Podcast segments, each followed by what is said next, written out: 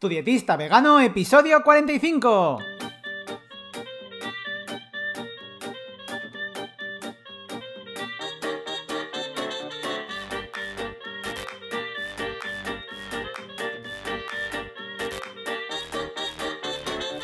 Hola, ¿qué tal? Muy buenas a todas y a todos. Bienvenidas y bienvenidos al podcast de Tu dietista vegano, el podcast en el que yo, Sergio Guayar, voy a comentar conceptos, estrategias, mitos y noticias sobre nutrición y veganismo.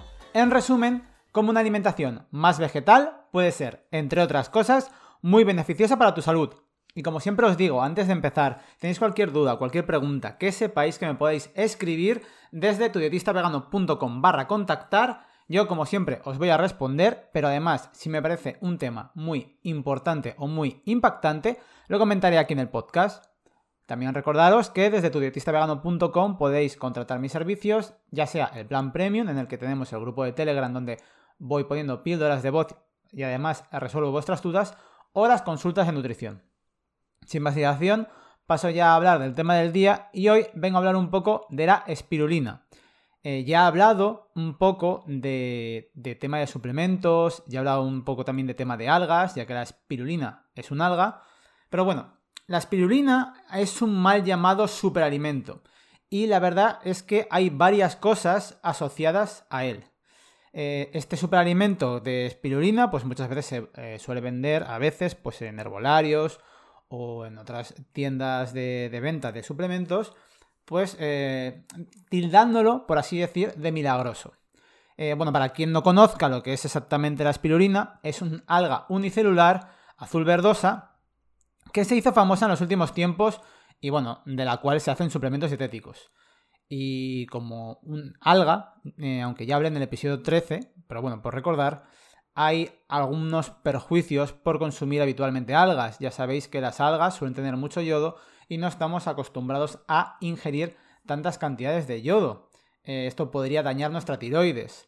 Además, eh, pues estas algas, en concreto la espirulina, tienen análogos de la B12. Pues los análogos son eh, partículas que tiene el alga, que tienen una estructura similar a la B12, pero que no son funcionales, es decir, no es B12 activa y de hecho esto puede impedir la absorción de la B12 y además también podría llegar a falsear los resultados en las analíticas. A ver, algunas de las propiedades beneficiosas que se le atribuyen a la espirulina es que es buena para nuestra presión arterial, que es buena para nuestro colesterol y bueno, que parece que hace maravillas contra las alergias estacionales. Pero también eh, se ha visto que el consumo de espirulina está relacionado con una descomposición muscular y también con el cáncer de hígado. Y claro, yo veo pros y veo contras y digo, vale, eh, no sé, a mí todo el tema de la descomposición muscular y cáncer de hígado, pues no me viene bien. ¿Qué queréis que os diga? Mm, por muchas mm, cosas buenas que tenga por el otro lado.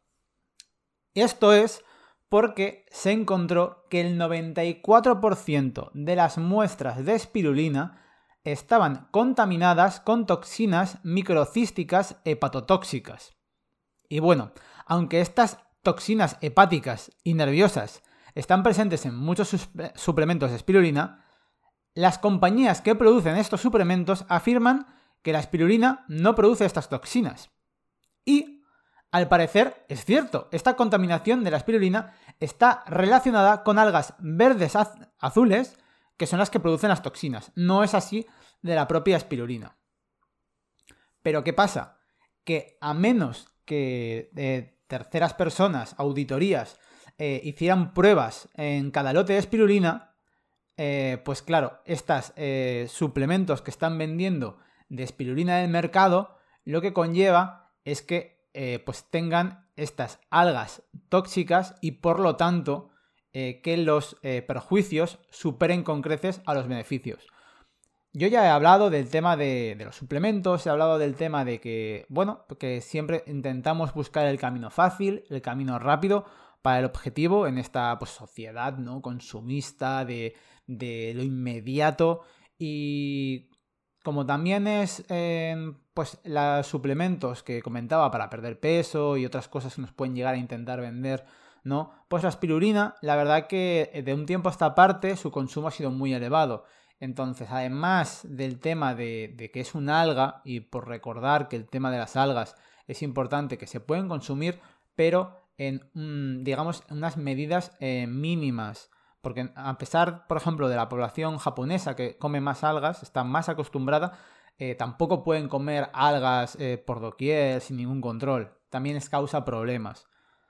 Nada más, hoy es un episodio cortito, pero como siempre os digo, pues si alguien nos intenta vender algo, un suplemento, em, una dieta milagrosa, eh, pues siempre eh, buscad con 50 ojos, miradlo bien.